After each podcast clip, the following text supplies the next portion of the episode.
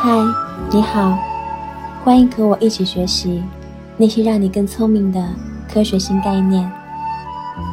今天我们要学习的是失败造就成功。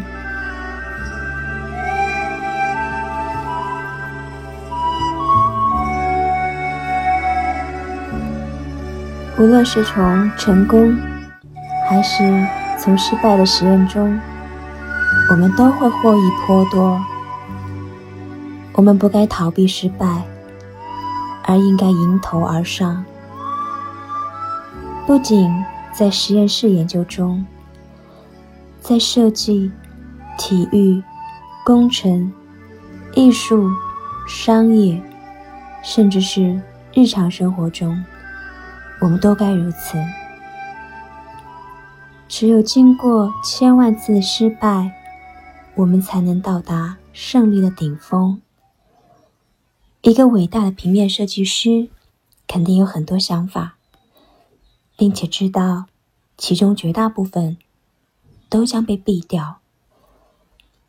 一位优秀的舞者深知，大多数创作的新动作都会失败。建筑师、电气工程师、雕刻家、马拉松跑者、启动程序专家和微生物家皆是如此。那么，难道科学必须从失败而非成功中学习吗？这样理解这个思维工具是有偏差的。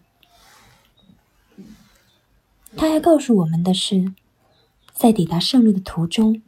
我们要做好多次失败的准备，而且我们要将自己的调查和结果如实而详细的呈现出来，尤其是过程中的突变、失速、崩溃或失败。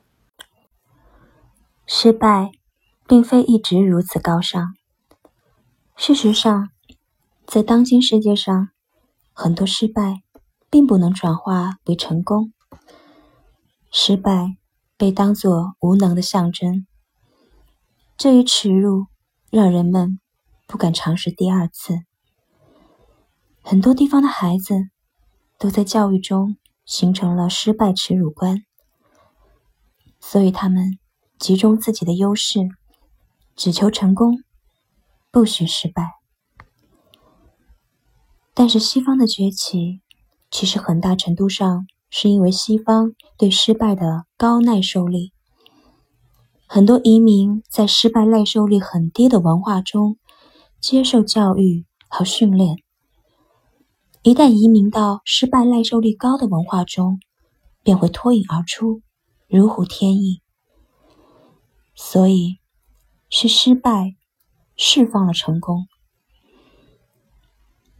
科学带来的最大创新是发明了应对谬误的方式。错误被保持在小型、可控、连贯且可追踪的范围内。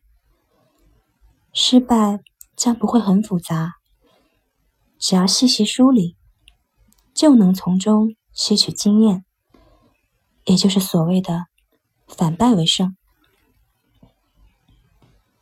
科学本身就是如何利用负面结果，因为失败经验太多了，大多数的失败教训都无法共享，导致知识传播的速度降低。但是现在，失败成果的发表越来越成为科研方法中的一种基础工具。接受失败的心态。还和破旧立新有关，尤其是面对那些复杂的事物。通常情况下，强化复杂系统的唯一方法就是了解它的局限性，并以各种方式让这种局限性失效。在测试最复杂的人造系统软件的时候，一帮工程师会想尽各种办法攻击系统来测试其品质。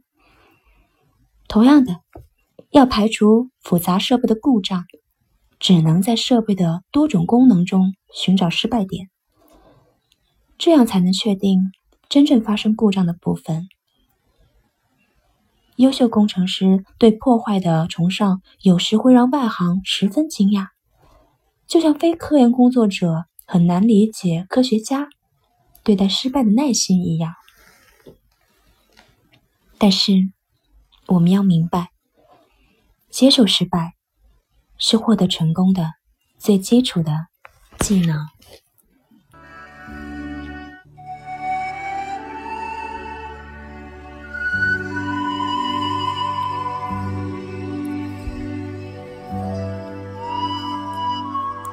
好啦，今天的学习就到这里，希望下一次你还是会跟我一起啊！